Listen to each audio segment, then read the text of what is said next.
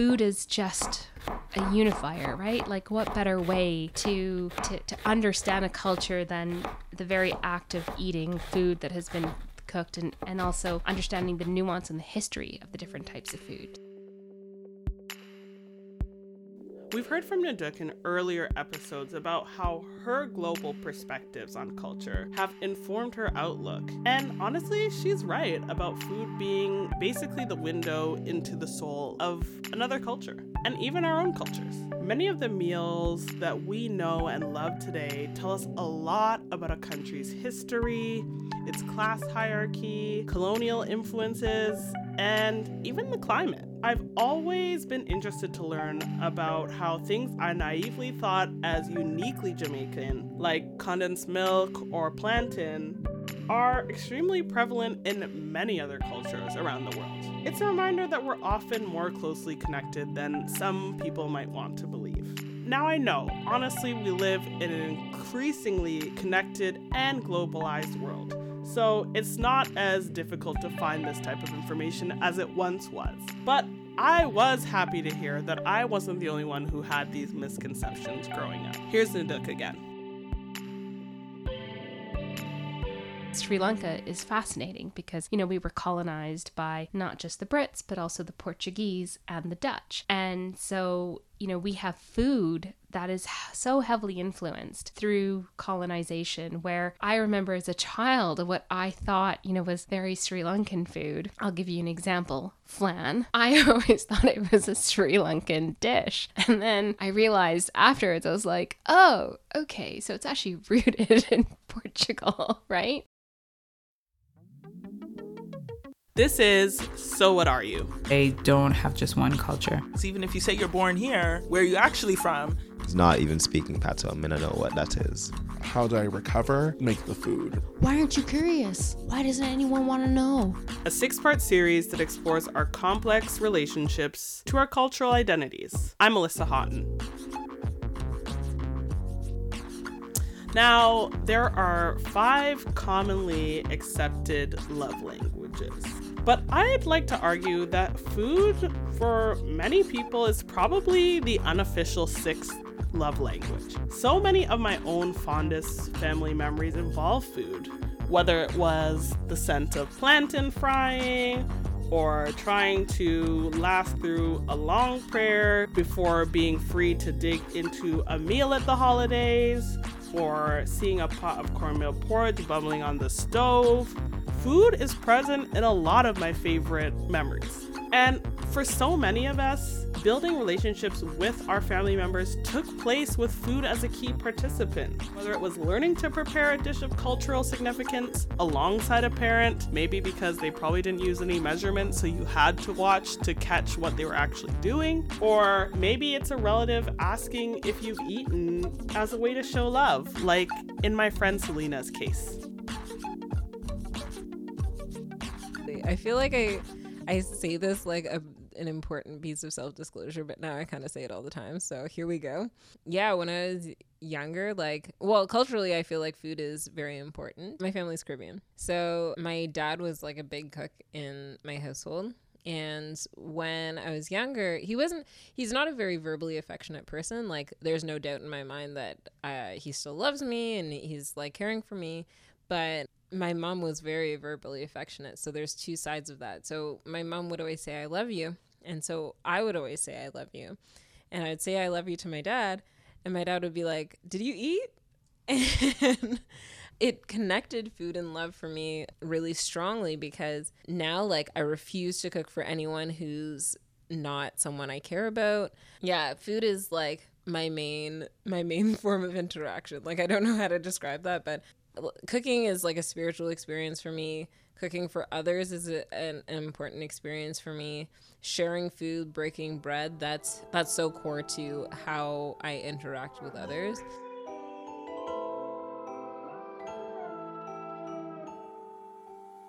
It's clear that how our families approached food has a lifelong impact on us. From the types of seasonings we use to the way we even think about approaching sharing a meal with someone. For Naduk, whose family moved around a lot growing up, creating space for a variety of flavors was extremely important. So, my father was a lover of food. He was an amazing, amazing cook. And one of the things that he always made us appreciate was Sri Lankan food. And so, my connection to food is, is huge. Mind you, I would say, you know, he also ensured that in all the countries we lived in, we also developed a strong sense of identity for the places that we were living in so that we weren't just sort of tourists for two or three years. And like Naduk, my dad, who we heard from and about in the first episode of this series, credits my grandmother's sense of adventure for helping to develop his passion for food, which unsurprisingly continues with my brother and I.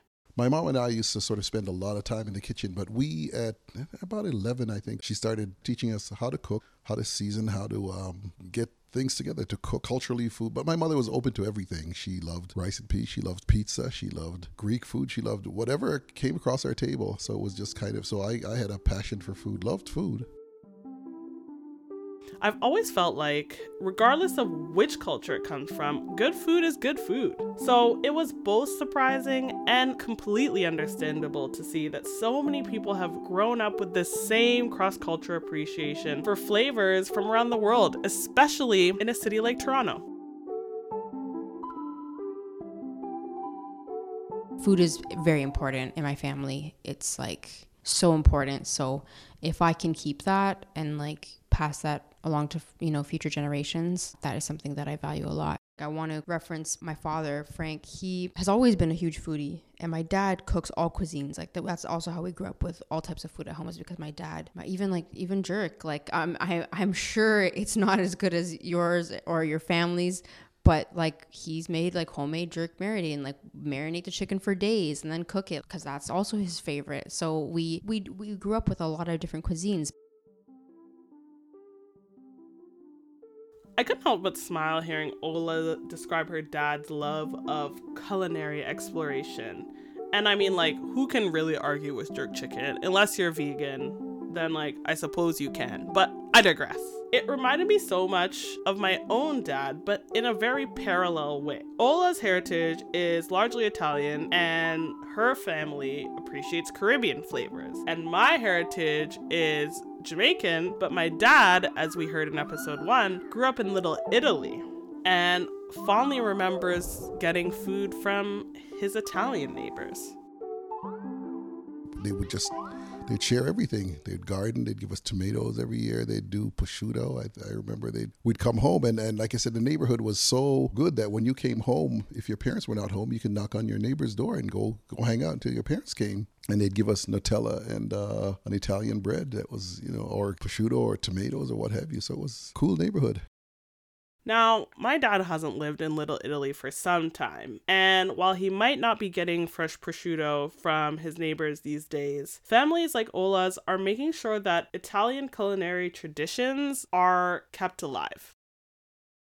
Curing meats is huge in South Italy. So my dad cures a lot of homemade meats. My my late grandfather was big on that. And when he died, my dad was determined to perfect that. And I and I've only realized that a short time ago that why my dad has been extra really focused on that is that it's like something really went off because my grandfather was like the, the progenitor on my dad's side in loving and appreciating food. He worked in manual labor all his life and he really just at the end of the day wanted to come home and enjoy a meal that he worked hard to to bring home for the family. And part of that was just homemade wine, cured meats, bread, things like that. And so my dad has been, you know, a testament to that preservation because he was just super determined after to learn everything about that or, or at least delve into it like he had never before. And that now has become a huge part of my father's identity. So that's something like curing meats, cured meats, like I'm uh, my dad's gonna hate on me for this because he makes fun of me and says you only eat it when you go out to cool bars and i'm like yeah that's kind of true but you know um but but it's some it's something really important. Those are true practices that people forget. Those are lost arts is what i call them especially with cuisine and heritage. Those are lost arts because that goes back to like preserving for the sake of like you had to.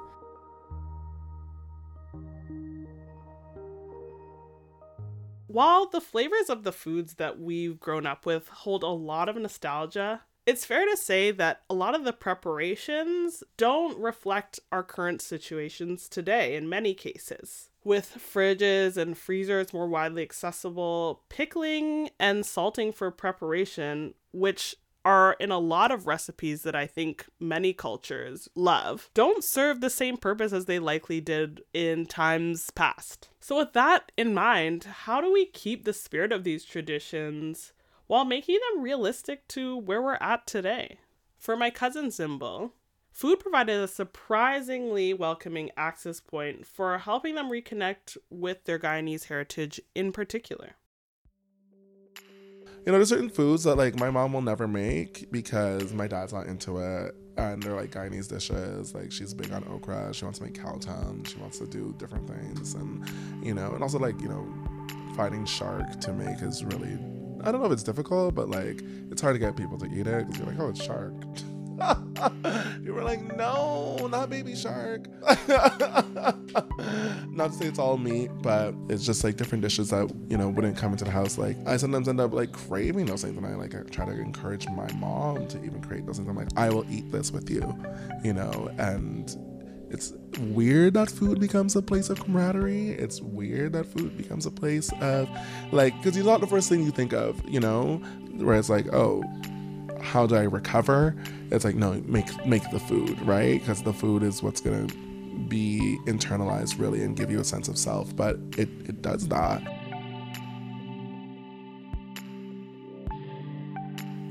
Earlier, we heard how Ola's father is keeping the Italian tradition of curing meat alive in their family. And for Ola, baking is a big aspect of what keeps her close to her roots when it comes to that preservation and stuff that I've delved into myself, a huge thing is baking, traditional baking recipes. For my, my grandmother, my, my paternal grandmother, shout out Pasqualina, she she bakes without me- like recipe or measuring, right? Like I'm sure you know, like you know, you see your grandparents or your parents cook, and it's just like no measurement, just memory. And so that is how she bakes. She bakes like awesome like lemon cakes and cookies and a traditional cookie that I've taken up that has become a tradition for me to make around holidays every year is pizzelle. And pizzelle is like a waffle cookie. And yeah, and and so you you make the the batter and I have a recipe for it and uh, it's a lot of eggs, a lot of sugar. I've um, kind of added in my own flair to it by adding in like liqueurs or different flavorings to kind of add a little something to it. But I try to stay pretty tr- traditional. I have like a maker, like there's like an iron that you put the the batter in and it bakes and it's just like 30 seconds and you make the little waffle cookies and I've done cool things with them.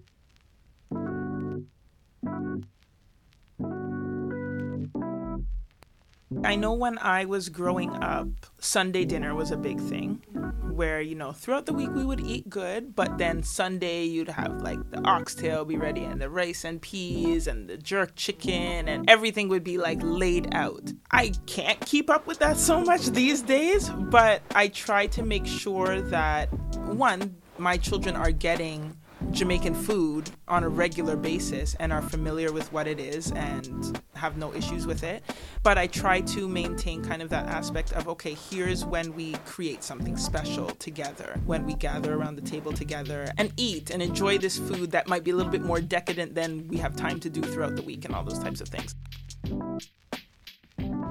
This is Bee Quammie, who we've heard from earlier throughout the series. She's a writer, radio host, cultural critic, and mom of Jamaican heritage. And we've heard a lot of her perspective throughout this series, but I think what really stood out for me is what she said in relation to making sure that the traditions of her family work with her lifestyle now.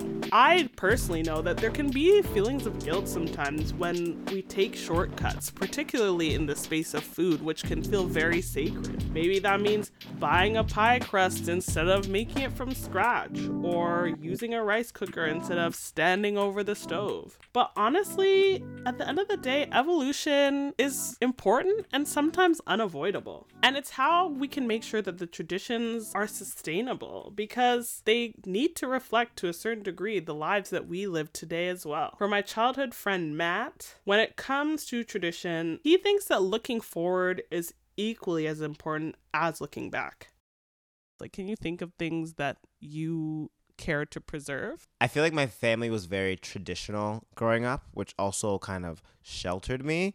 So I would probably like maybe change that in my traditions, like a little bit less traditional than like my family members are or my upbringing was. But the things that I would keep was definitely like a lot of like family oriented things. Like my family did a lot of like holidays together. So I would definitely keep that going.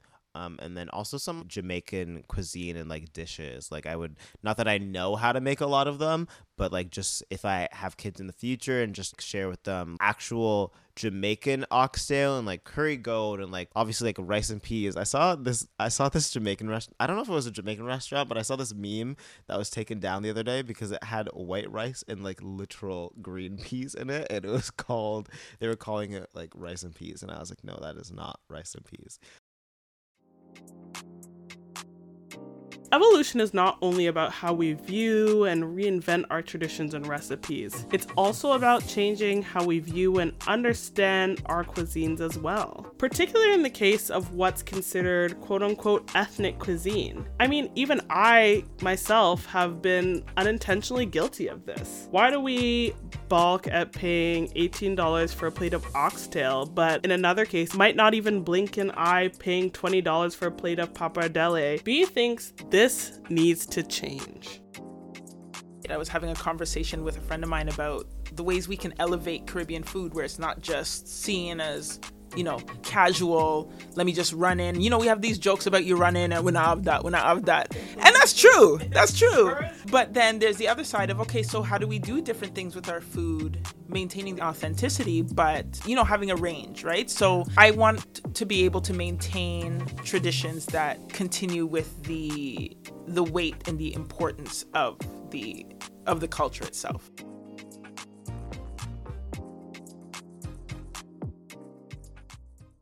It's also interesting because sometimes evolution isn't as voluntary as we'd like. The price of oxtail is a hot topic right now, largely because it has increased significantly in price and has gained a lot more widespread popularity. But my dad remembers when this wasn't exactly the case.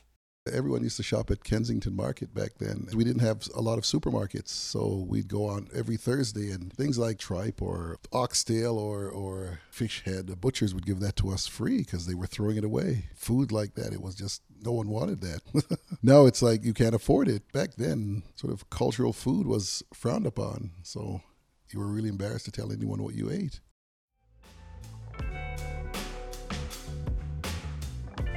What does this mean for the future? How do we approach the sometimes competing priorities of evolution and cultural preservation? Zimble thinks that documentation is one way. Amanda Parris came up with this wonderful play called Other Side of the Game. And one of the things that she talked about is, you know, the importance of documenting because if you don't document it, we forget it and we repeat.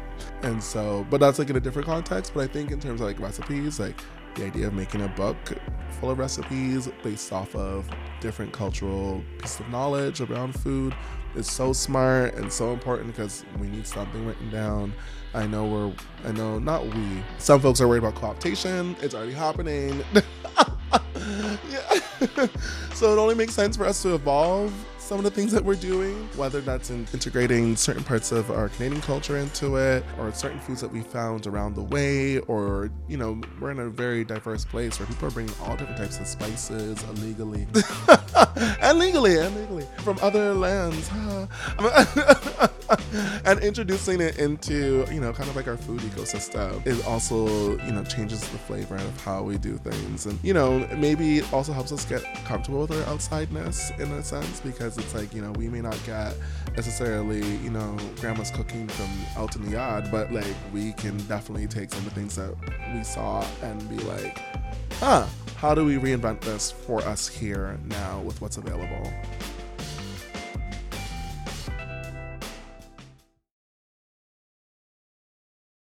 I feel like we've talked enough about the serious aspects of what food means to us. But the fact remains in many cases, food is ultimately, or should ultimately, be about joy. It brings us together, It's a way of showing that we care about each other, and it speaks to the resilience of our cultures. And honestly, that should be celebrated. Plus, it does taste good. I asked some of the people you've heard from throughout the series to tell me about food, what they like to cook with, what they like to eat, who helped them to appreciate food, and I feel like at this point, you should just hear from them directly.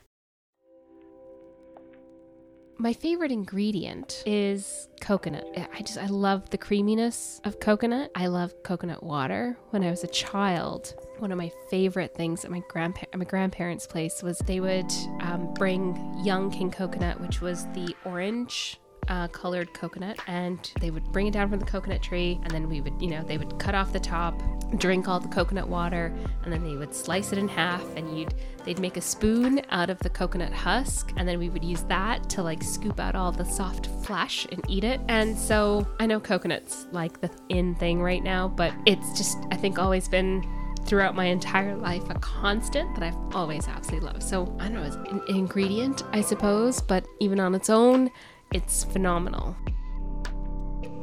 On my mom's side, we always grew, grew up like having like you know arroz con pollo or like uh, like arepas and things like that. Plantain huge at home. Like we always plantain press. Like always have plantain in the house. I I try to have it at home a lot too. So that's always been like a regular like item I grab at the grocery store out of like reflex now. Uh, Sunday nights she'd bake bread. I remember that, and we would. Um, I would be up with her while she'd have the bread rise and what have you, and then bake it, and then she could hardly cut the bread because it was so hot, and I'd get sort of the first slice and slather butter on it, and, and uh, you know could barely eat it, and she'd make me out uh, tea and what have you, and we'd we'd hang out that way. So one thing I really love about being you know, Jamaican, Guyanese, and also getting to enjoy other Black people's food is like eating with my hands. You know, for a long time, eating with your hands is seen as a thing kids do and only kids do. Uh, but to know that there's a whole cult- culture and custom with eating with your hands um, makes me feel so happy and also makes me look less of a mess because sometimes eating with a fork and coordinating it's not always easy. Some of the foods that we're eating, I'm like, this food is like ready to drop. Like it's not even of consistency where it was meant to hold on a fork. And here we are, for the sake of social conditioning, doing it. No. Get me something I can eat with my hands. Period. Okay, so what do I like to cook? Oh my gosh. Um I can honestly say that there is no single cuisine that I make at home that I wouldn't call a favorite. that that's probably a cop out answer. But but genuinely, and I mean we we have a very div- like at home we have a very diversified um, menu. I'll give you an example of like just the last few days. I was laughing about it. So tonight, tonight we're having Haitian griot and, you know, last night we had like a Chinese style stir fry. The night before that, we had Thai curry. The night before that, we had Sri Lankan curry. So, and, and, and all of these foods for me are comfort foods. Curry. Love curry never get rid of curry. Another traditional item that I make every year is crostate, which is like a lattice pie. And that's more central Italian, northern, but it's pretty widespread across the country. It's like just like a traditional pie. Like everyone knows what like little crisscross like fruit pies are. I make everything from scratch. I even make like the almond flour from scratch sometimes, and I have different like um, trays for it, different sizes. I make the filling from scratch. Like everyone knows, there's a time like in, around Christmas, like in November, that get out of the kitchen. Ola needs it for 10 hours, and that's how long it takes. It takes forever, and it's a science, and that's why baking's so special. I would really like more roti in my life, period. So I also really like injera. I know it's not mine, but you know, the Ethiopians did it right. I love it. And uh, yeah, keep eating, y'all.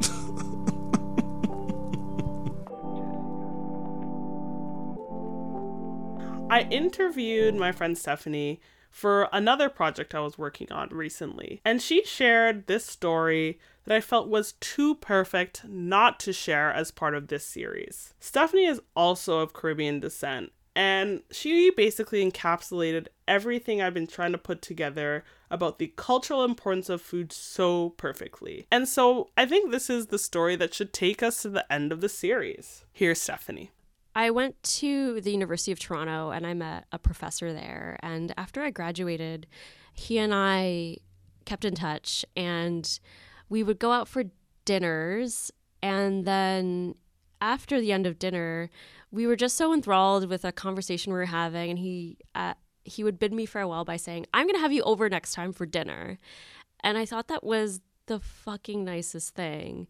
Um, and he's a man of color, so he understands what that means for people from diaspora. And growing up in a West Indian culture, a hallmark of that is insisting people come over and eat and bond over the the communalness that is food. And that's a way of showing love and care. And that's been ingrained in me since I was a child. And I really, really love that ethos. And I really try to emulate that and extend that to my friends. And so it's really important for me, and it fulfills me to invite people and host them in my home. Even though I don't really know them that well, I'm still willing to do that because food and cooking a meal for someone to me is the utmost sign of community and care you can show someone. Saying, I'm welcoming you into my home as you are. You don't need to do anything or change any part of yourself. And you're welcome to experience this food with me that I've cooked for you, is a sign of I think, incredible love. So What Are You was produced, written, and edited by yours truly, Melissa Haughton, with music from Fugue, Ryan Little, Silent Partner, Ketsa, Himalaya, and Dural. For more information about this series and to see links to some of the things I mentioned, you can visit my website, which is melissahaughton.com. That's M E L I S S A H A U G H T O N com. If you're enjoying the series, please leave a review and tell your homies. You can also follow me on Twitter and Instagram at Melissa H A U T E. Thanks for listening. And thank you to everyone who spoke to me for this project. My dad, Everett Haughton, my brother, Jaden Haughton, Zimbo Fukara, Bee Quammie, Naduk DeSouza, Ola Mazuka, Matthew Edwards, Helena Morgan, Selena Mendez, Stephanie Sawa, Manit Dalawal, Zoe David Dells, and anyone else who I might have forgotten, but I probably didn't. But if I did, sorry. And if you like this series, please leave a review, share, and subscribe.